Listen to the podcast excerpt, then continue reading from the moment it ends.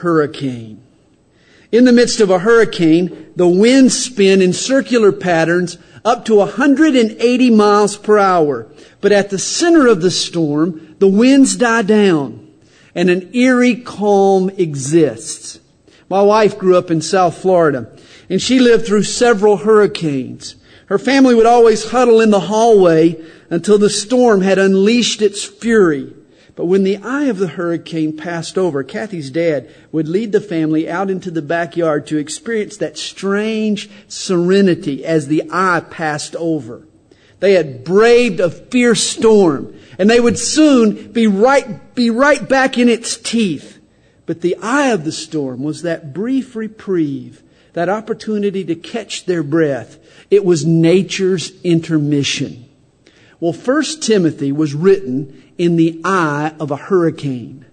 Paul had just endured a fierce storm, and unbeknownst to him, he was headed right back into its teeth. But for the moment, there was a calm.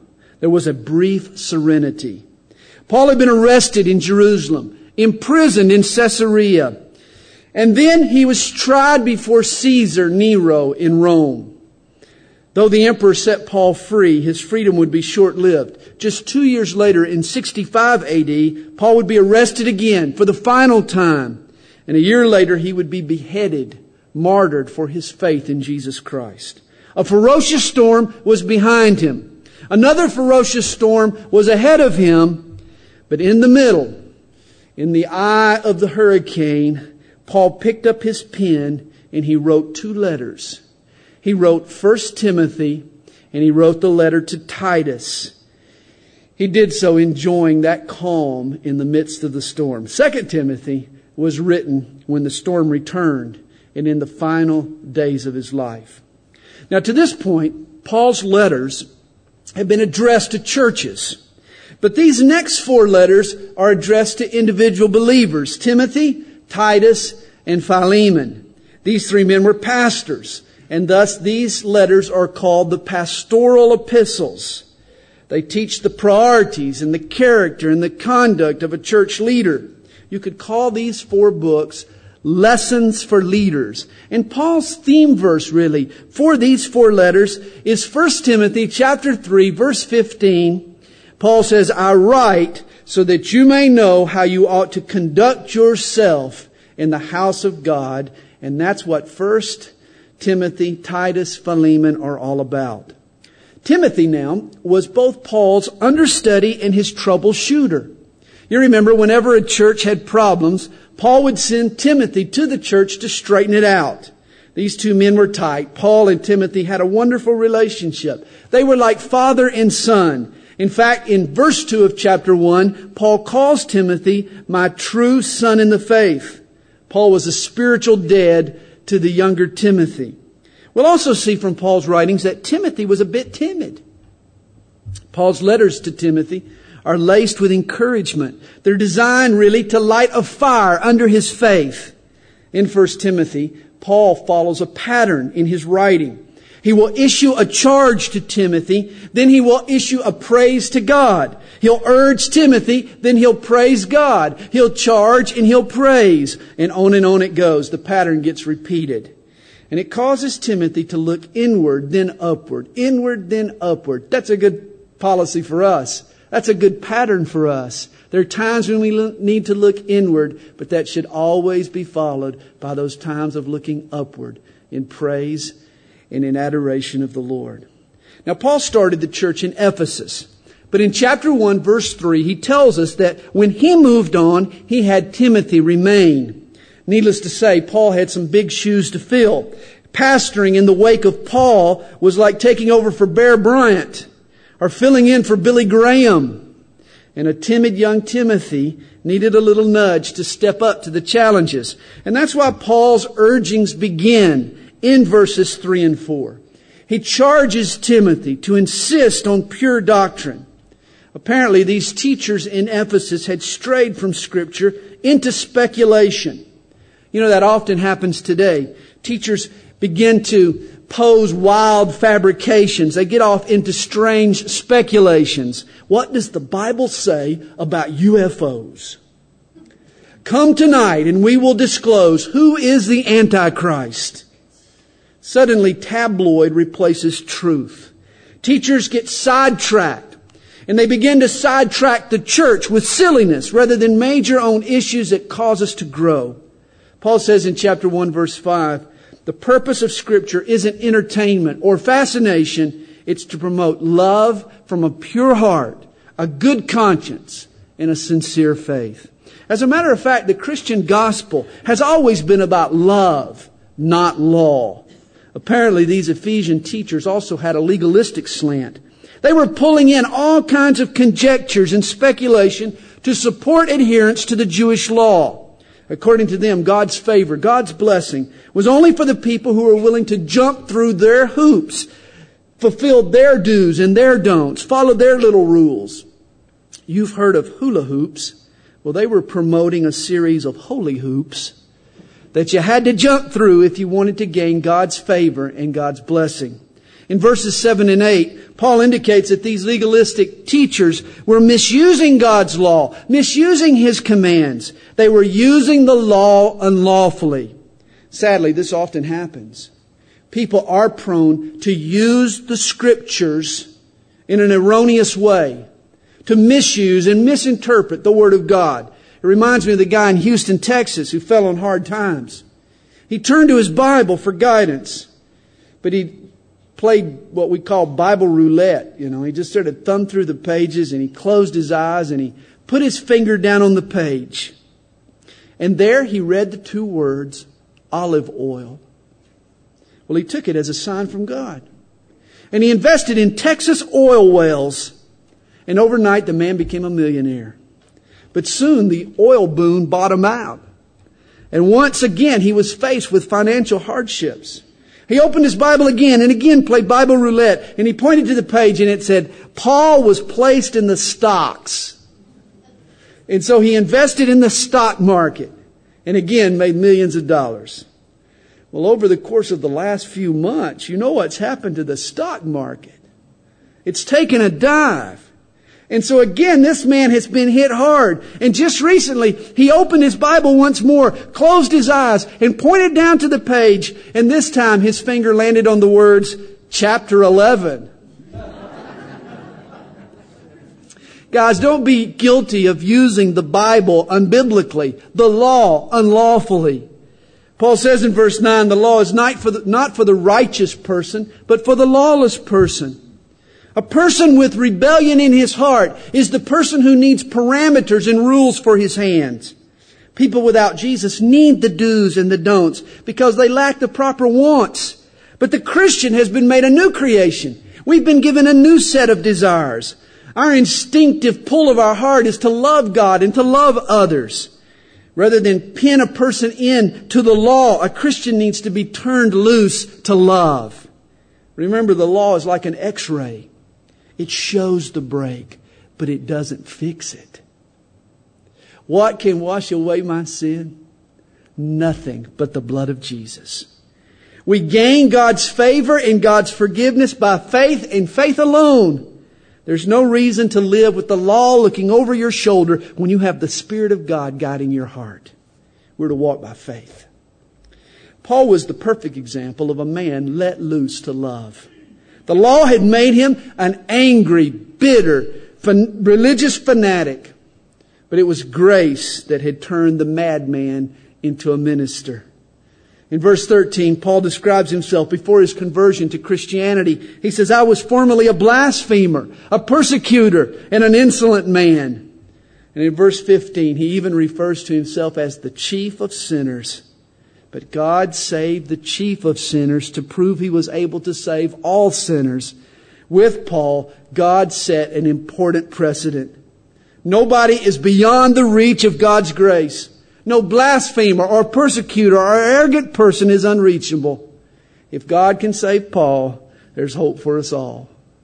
In verse 17, Paul charges Timothy to Paul's charge to Timothy is followed by praise to God. Again, the pattern being repeated. He says, Now to the King, eternal, immortal, invisible, to God who alone is wise, be honor and glory forever and ever.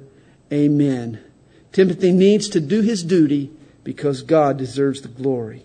But in verse 18, Paul issues a new charge, a new challenge. He says, This charge I commit to you, son Timothy, according to the prophecies previously made concerning you, that by them you may wage the good warfare, having faith in a good conscience. Now, Timothy's tendency was to cower in fear rather than rise up in the power of the Lord. And part of his problem was a poor memory. In the past, God had made some personal promises to Timothy, and he needed to remember those promises, to put his trust in those promises. You know, guys, an old promise becomes a new motivation when it's recalled at the right time. What old promises has God made to you that you're forgetting today that can make an impact, that can provide motivation for your life in the midst of the struggle you face? In chapter 1 verse 20, Paul mentions the sad case of Hymenaeus and Alexander, two men who concerning the faith have suffered shipwreck. They had renounced their faith apparently, and Paul had delivered them to Satan, he says, that they may learn not to blaspheme. Now, what all that means, I'm not sure. But I know one thing I don't want it to happen to me. I don't want to be turned over to Satan that I might learn not to blaspheme. I hope it doesn't happen to you either. I do know this by maintaining our faith, by keeping a good conscience, we can protect ourselves from a similar plight. We can avoid shipwreck in the faith and we can walk in victory. The first four verses of 1 Timothy chapter 2 provide the church its political agenda. Paul says, Therefore, I exhort first of all that supplications, prayers, intercessions, and giving of thanks be made for all men, for kings and all who are in authority, that we may lead a quiet and peaceable life in all godliness and reverence. Now here's the first, the first number one on our political agenda. Pray for our leaders. Now, Paul said, pray for Nero. Wow. Nero? The wicked, vile Nero? But if we're supposed to pray for Nero, then I would imagine we should pray for Bill Clinton or George Bush or any of the leaders that God gives us today. That's step number one. We need to pray with prayer, with supplication, with intercessions giving thanks for all men and for kings and for those who are in authority. And then notice in verse 2, for this is good and acceptable in the sight of God our Savior, who desires all men to be saved and to come to the knowledge of truth. Now what should we pray for? He says we should pray that we may lead a quiet and a peaceable life in all godliness and reverence so that we can share the gospel and lead men to Jesus Christ. That's God's desire. Rather than picket or protest, our priority needs to be prayer. Rather than push for a government takeover, we need to pray for government's tolerance so that we can carry out the business of the kingdom, preaching the gospel, sharing God's love. Notice verse 3 makes it clear that God wants not just some, but all men to be saved. Did you see that? God wants all men to be saved. Our goal is not the Christianization of institutions, but the evangelization of individuals. And God has appointed a middleman, someone who can broker a peace, someone who can take the hand of God and put it in the hand of man, someone who can restore God and man together. And this one mediator, this mediator, he's fully God and he's fully man. And thus he's qualified to represent both. He has paid a ransom for our sin and He can gain for us our forgiveness. And verse 5 identifies this go-between, our go-between with God. He says, for there is one God and one mediator between God and men, the man Christ Jesus, who gave Himself a ransom for all. Guys, notice Paul says that there is one mediator and only one. There's only one person that connect, can connect you with God. There is only one person who has clout with God that you can go to. and that can gain for you God's blessing and His favor and His forgiveness. And that one person is not Muhammad. It's not Buddha. It's not Moses. It's not the Virgin Mary. It's the man, Christ Jesus. Human beings come in two varieties. Have you noticed this? Male and female. And in the latter half of chapter 2, Paul instructs both male and females regarding their specific roles in church life. In verse 8, men should pray everywhere, lifting up holy hands. In verse 9, women are encouraged to dress modestly and to adopt simple tastes. I tell my daughter she can dress mod, but modest. A lady in the Lord should seek to impress society not with her figure or her glamour, but with her fervor for the Lord Jesus. Verse 11 reads, Let a woman learn in silence with all submission. Do I hear an amen? Oh. Now at the men's night the other night, everybody said amen when I read that verse. But with your wife sitting next to you, boy, you guys got real quiet, didn't you? Now, if you take this verse in its strictest sense, that a woman should never ever speak in church, you got some problems. Not just with your wife, but you got some problems with the scriptures. Because there are other places in the New Testament where women do speak in church. 1 Corinthians 11 verse 5 speaks of women praying and prophesying in the congregation. Acts chapter 21 verse 9 speaks of Philip's four daughters who prophesied. Titus chapter 2 verse 4 encourages the older women to teach the younger women, and I'm sure that was expected to be done in church. Verse 11 is not a strict silence. Verse 11 is speaking of the silence that grows out of a proper submission. Paul continues in verse 12. He says, And I do not permit a woman to teach or to have authority over a man, but to be in silence. Guys, in the church and in the family, the man is to be the leader and the woman is to supportively follow. Men and women are of equal worth. They're certainly of equal righteousness but they have been given different roles to play, and it applies to the church and to the home, to God's house and to your house. In verse 11, the word submission means to rank under. And everyone who has ever served in the military has had the experience of meeting someone of a higher rank who had lesser skills and lesser smarts than you had but for the sake of order, you were called on to be submissive. And this is what God asks of all the females in the fellowship.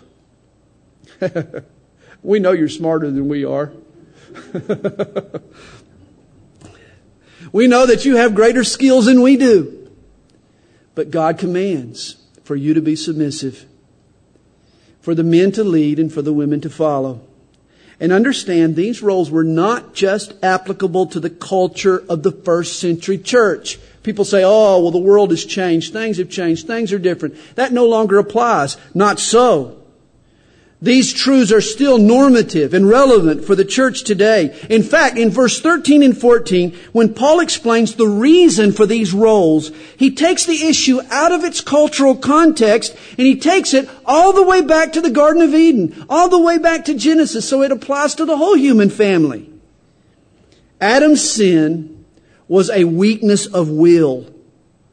Eve's sin was a doctrinal deception. And there was the difference.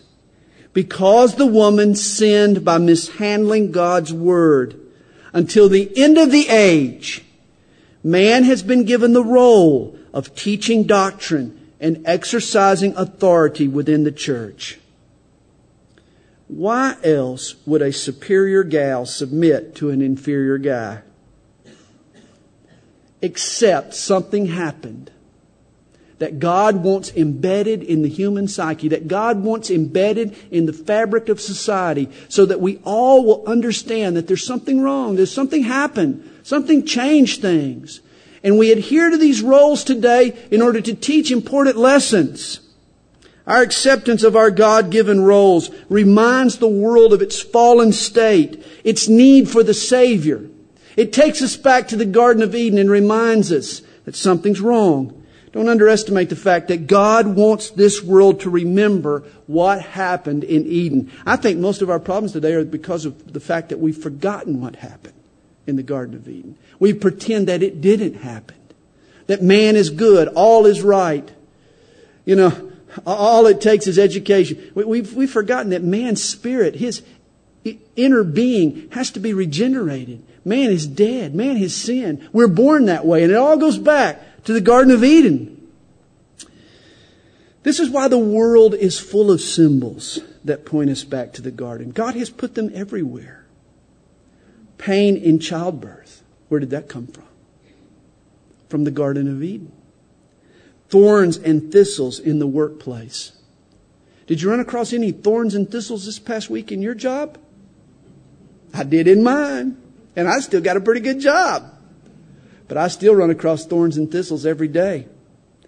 Crawling serpents. We killed one in the garden the other day. All of life was affected by the fall. And God has planted these symbols. All of life was affected by the fall, including the interplay between men and women in the church and in the family. Chapter 2 closes with a cryptic verse. Chapter 2 verse 15 says, Nevertheless, she will be saved in childbearing if they continue in faith, love, and holiness with self control. What if I ask you to explain that verse? Would you have a clue? Probably not. That's a strange verse. In the wake, though, of her disaster, remember that Eve was consoled with the promise of a Savior. Yes, she blew it. Yes, she made a big mistake. But in response to that, God gave her hope. He told her that the Messiah would come into the world through the womb of a woman. Genesis 3 verse 15 promised that the seed of the woman would crush the serpent's head. The seed of the woman, the woman would play an important role in the salvation of humanity. And it was this childbirth, the birth of Jesus Christ, and our faith that brings about our salvation. He's not saying here that, that if you have kids, you're going to be saved. He's saying, no, you are saved in the childbearing if you continue in faith in the child that was born. A literal Greek translation of chapter 2 verse 15 renders it through the childbearing. Or the amplified version, it puts it through the childbearing, that is the birth of the divine child, which of course was Jesus Christ. Paul is not saying that a woman is saved because she has children, but she's saved because she continues in the faith of the childbirth, meaning Jesus. In 1 Timothy chapter 3, Paul lists qualifications for both elders and deacons. He starts with bishops, or in the Greek it's the word overseers. Acts 20 and 1 Peter 5 make this term synonymous with both elder and pastor. So whenever you see in the scriptures bishop or elder or pastor, it's all the same person. All three words refer to the same man, but they describe different aspects of his leadership. Bishop refers to what he does.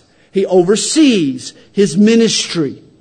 Elder is the man himself, his maturity, and pastor means shepherd. It illustrates his method. Today, churches stress the structure and the hierarchy of church government, while the quality of the people who fill the slots gets compromised. Whereas the Bible emphasizes the leader's caliber and character and leaves the structure the church adopts pretty much flexible and up to the leading of the Holy Spirit. You know, it really doesn't matter what church structure you adopt if the leaders who fill that structure are godly men who seek the Lord and who walk in the Holy Spirit. And that's why in chapter 3, Paul lists the qualifications of elders and deacons. Verses 2 through 7 deal with the elder. Notice, he must be respected by folks outside the church, blameless. He should be level-headed and spiritually minded. He should abstain from alcohol. Being in a position of authority, he may have to make a spur of the moment decision. So he shouldn't allow his mind to become clouded. How would you like to call my house one night and say, Pastor Sandy, I have an important decision. You know, what do you think about this? well, well, let me think about it for a minute. How would you like that from your pastor? That's why the pastor should not be given to wine. Nor should he be addicted to women or to money or to glory. Not combative, but compassionate. He needs to have room in his heart and his home for many people, while his head and his bed should be reserved for one woman. He should be a one woman man. He needs to have a handle on his home and a few years in the Lord under his belt.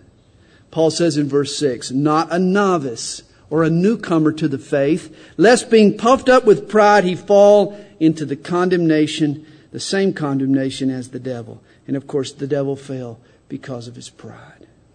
Verses 8 through 13 list the qualifications for the deacon. Elder, understand, was a position of authority, whereas deacon was a role of service. I like to call the deacons the designated doers of the fellowship. A deacon should have a respect for God and a respect from men. Since the deacon works closely with people, he should have control over his tongue. He shouldn't be addicted to wine or to wealth or to women. Deacons should be proven men. Watch before you appoint. It's always easier to hire a deacon than it is to fire a deacon. And make sure their life backs up their pro- pro- profession of faith. And deacons also need to have their children and their home in order as well. It's been said, if your Christianity doesn't work at home, don't try to export it elsewhere. Verse 11 lists the qualifications for the deacon's wife. She must be reverent, not slanderers, temperate, faithful in all things. She needs to honor God, watch her tongue, moderate her habits, and be faithful to God in every area of her, life. And especially when it comes to her tongue. The word translated here, slanderers, is the Greek word she devil. A wife of a deacon doesn't need to be a she devil. Remember, the word devil means slanderer. A woman whose husband is a leader in the church will become privy to sensitive information and she needs to know how to keep her mouth shut. If she goes out and begins to gossip it abroad, she will disqualify her husband from ministry. In verse 11, the word wives can also be translated the women. And some Bible teachers, including myself, interpret the phrase as a female order of deacons or deaconesses that served in the early church. These serving sisters were organized by the early church to meet special needs of other women. Over the years, I've noticed that there are situations that arise in church life that need a feminine touch. They need a woman to deal with and to minister to. And it's nice to have deaconesses around who can meet those needs. Chapter 3 closes by reminding us that the church is the most significant institution on earth. Paul calls us in verse 15 the church of the living God. Catch this, the pillar and ground of the truth. Guys, we are the custodians of God's truth. Where do the people of this world, where can they go and find absolute truth, realities, transcendent values? There's only one place, and that is the church of Jesus Christ, the pillar and ground of the truth. And great is the mystery of godliness, Paul says. Great is the mystery of godliness, and godly must be the people who guard it. 1 Timothy chapter 4 verse 1 warns that in the last days, believers will depart from the faith. People will substitute spiritism for spirituality, satanic deception for sound doctrine, and they'll make self-deprivation and abstinence a means to godliness. Verse 3 reveals the content of the false teacher's message. He says, forbidding to marry and commanding to abstain from foods which God created to be received with thanksgiving. Asceticism, depriving oneself, has never been a means of spiritual growth and maturity. And yet throughout church history, people have fallen from this type of deception. Believers have thought that the more they can deny themselves, the more that they can put themselves through self-imposed suffering, the more spiritual that they can become. And so priests don't marry and people go through all kinds of self-torture in order to supposedly become more spiritual. In the early church, there was a monk by the name of Simeon who, catch this, he sat on top of a column, sat on top of a column for 37 years. It said that he bowed 1,244 times a day. He put himself through those kinds of rigors thinking it would make him more righteous. What a shock. When he got to heaven and realized that all of that suffering didn't add one iota to the righteousness that had been earned for him by Jesus Christ. I would imagine he was pretty defeated, pretty bummed out. Reminds me of the Pope who died went to heaven. And he was, first thing he did is he went to the library.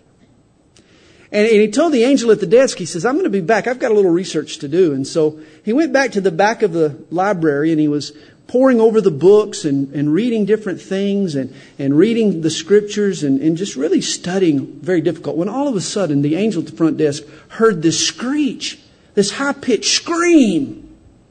And, he ran back to check on the Pope to find out what was going on. And there he was. He was just shaking his head, pointing down at his Bible, and he says, There's an R. There's an R. I can't believe it. There's an R here. And, they said, What do you mean? He, says, it doesn't say celebrate, but it says celebrate.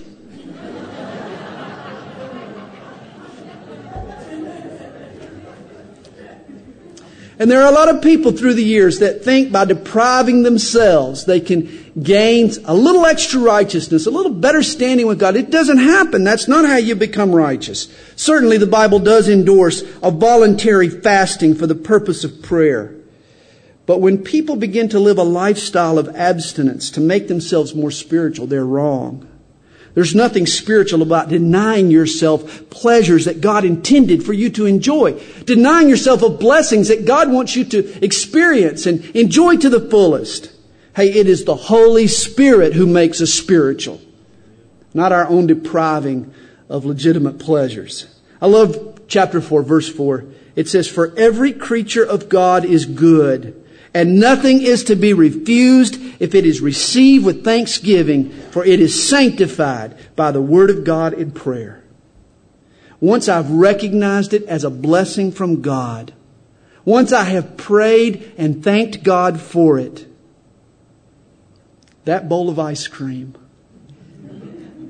or that T-bone steak, slicing into that steak, eating that bowl of ice cream becomes an act of worship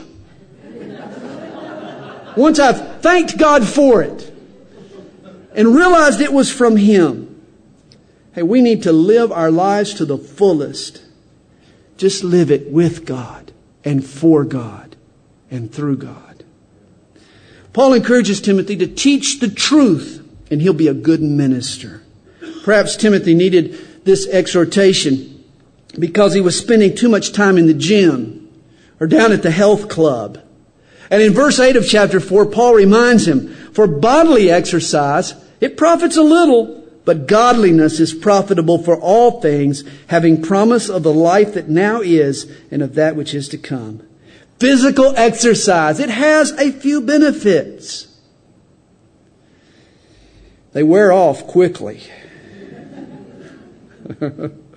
but time in the Word, time in prayer is far more valuable than time in the gym.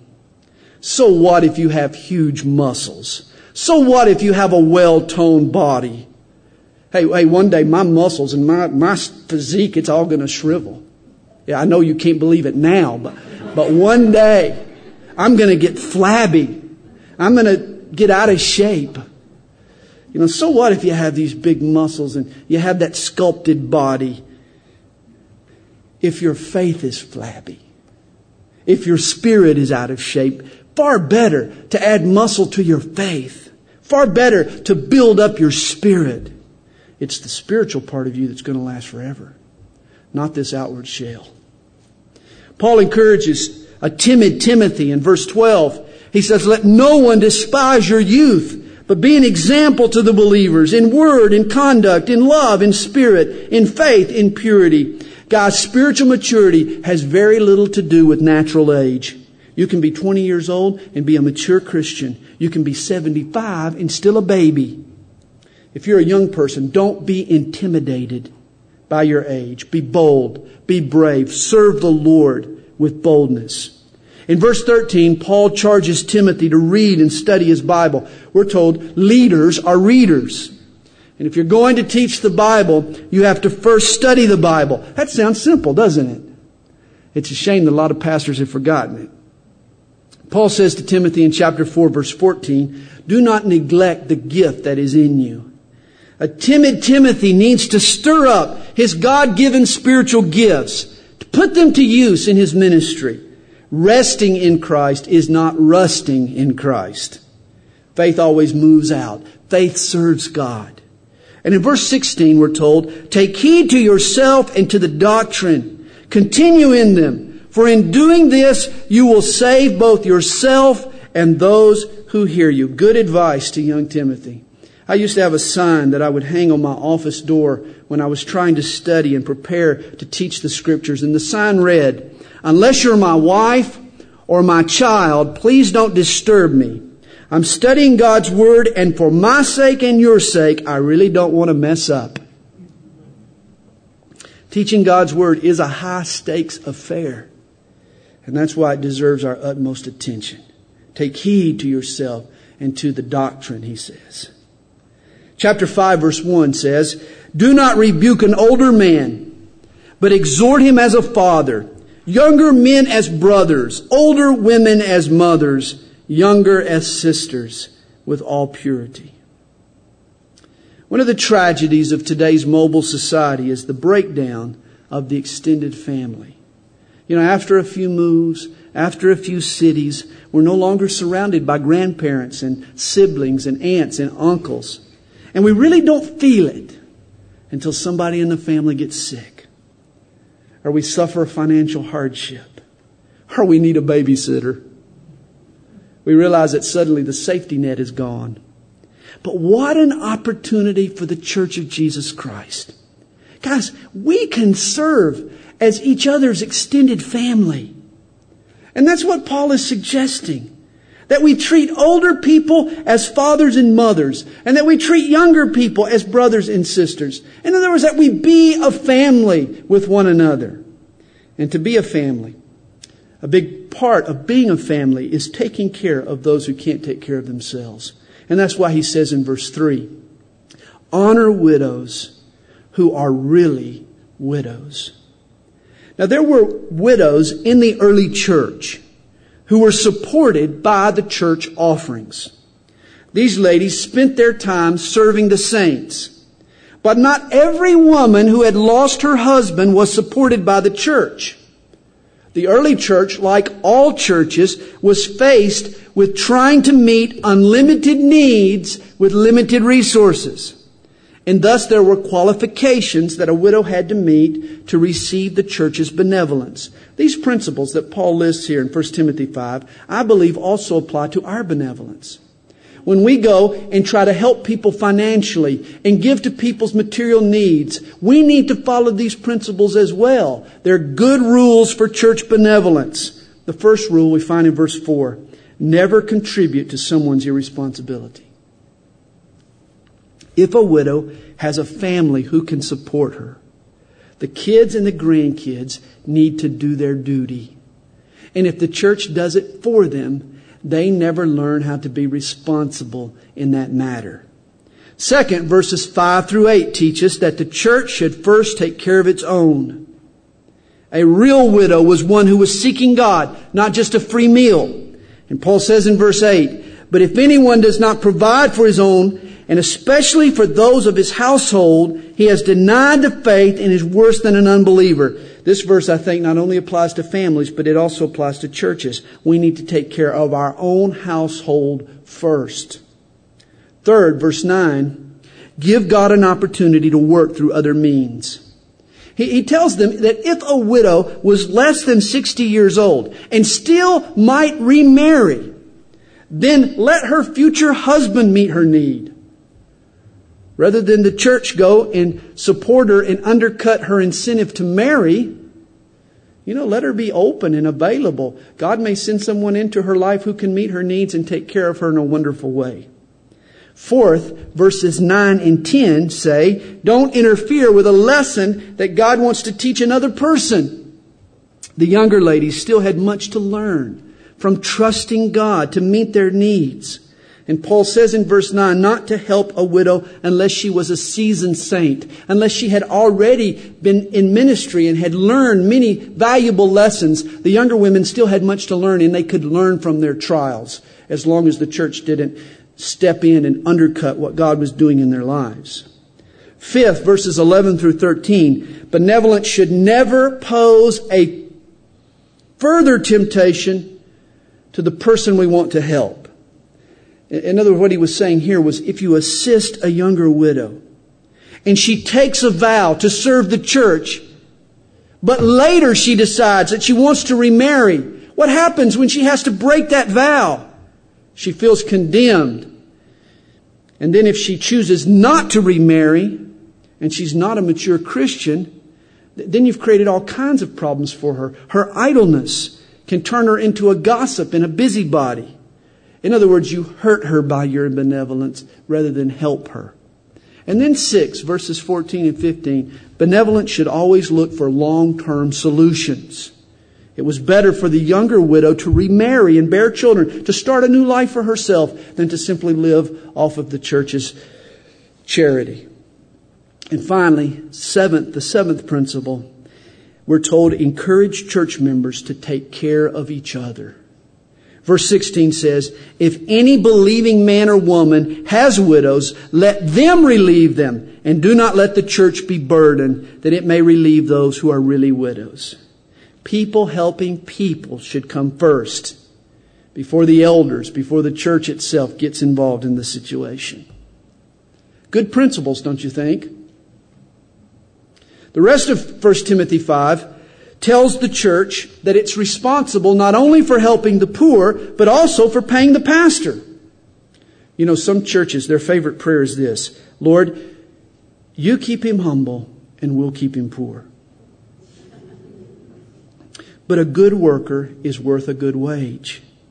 Verses 17 through 19 teach us how to treat the pastor. Verse 17, let the elders who rule well be count worthy of double honor, especially those who labor in word and doctrine. In other words, if your pastor preaches a good sermon, pay him double that week.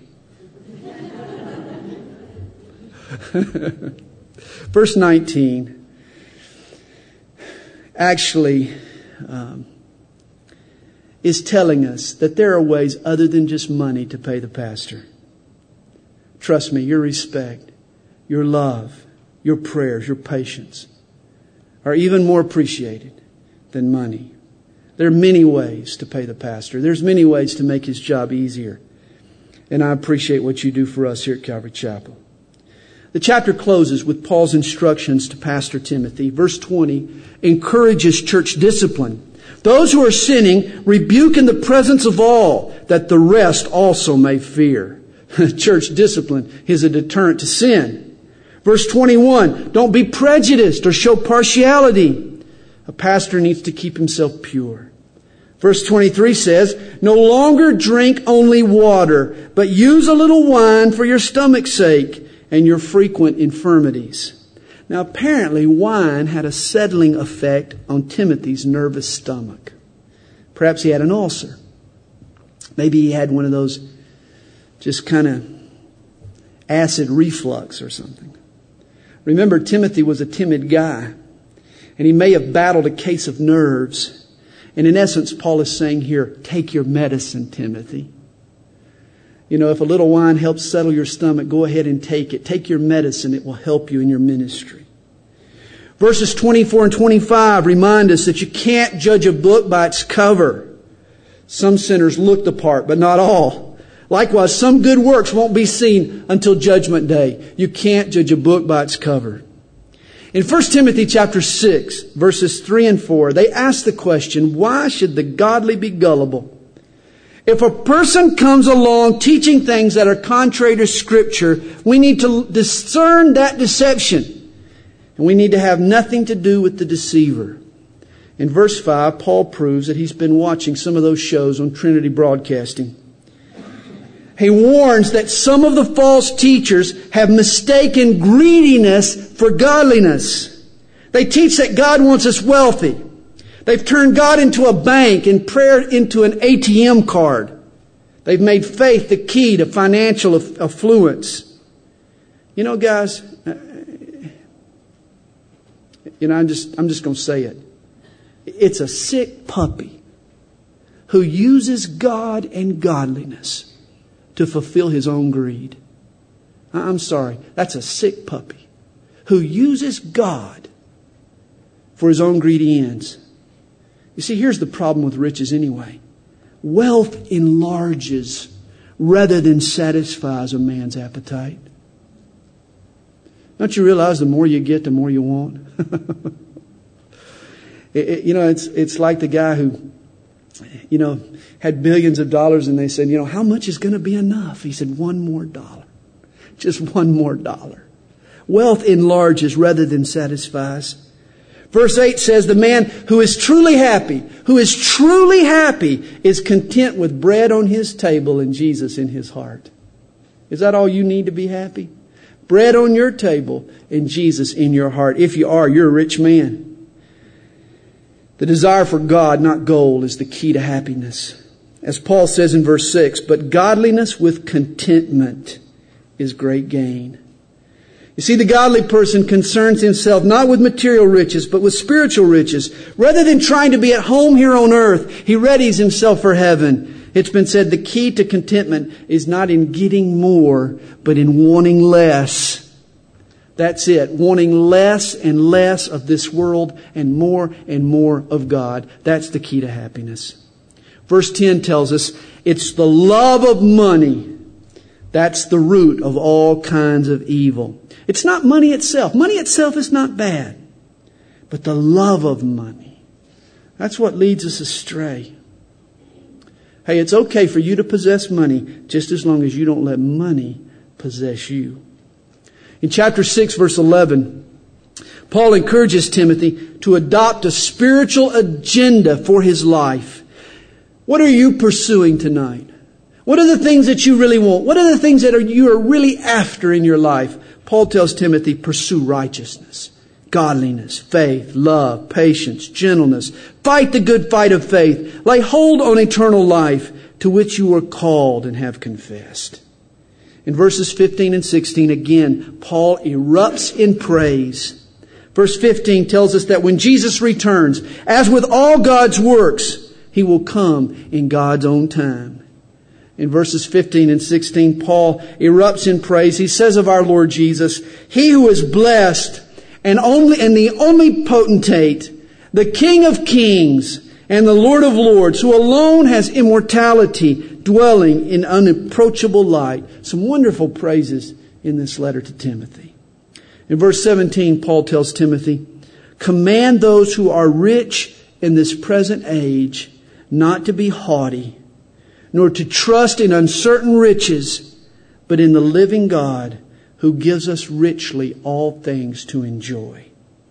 Now, now here's a great balance for your life. Don't live for earthly things.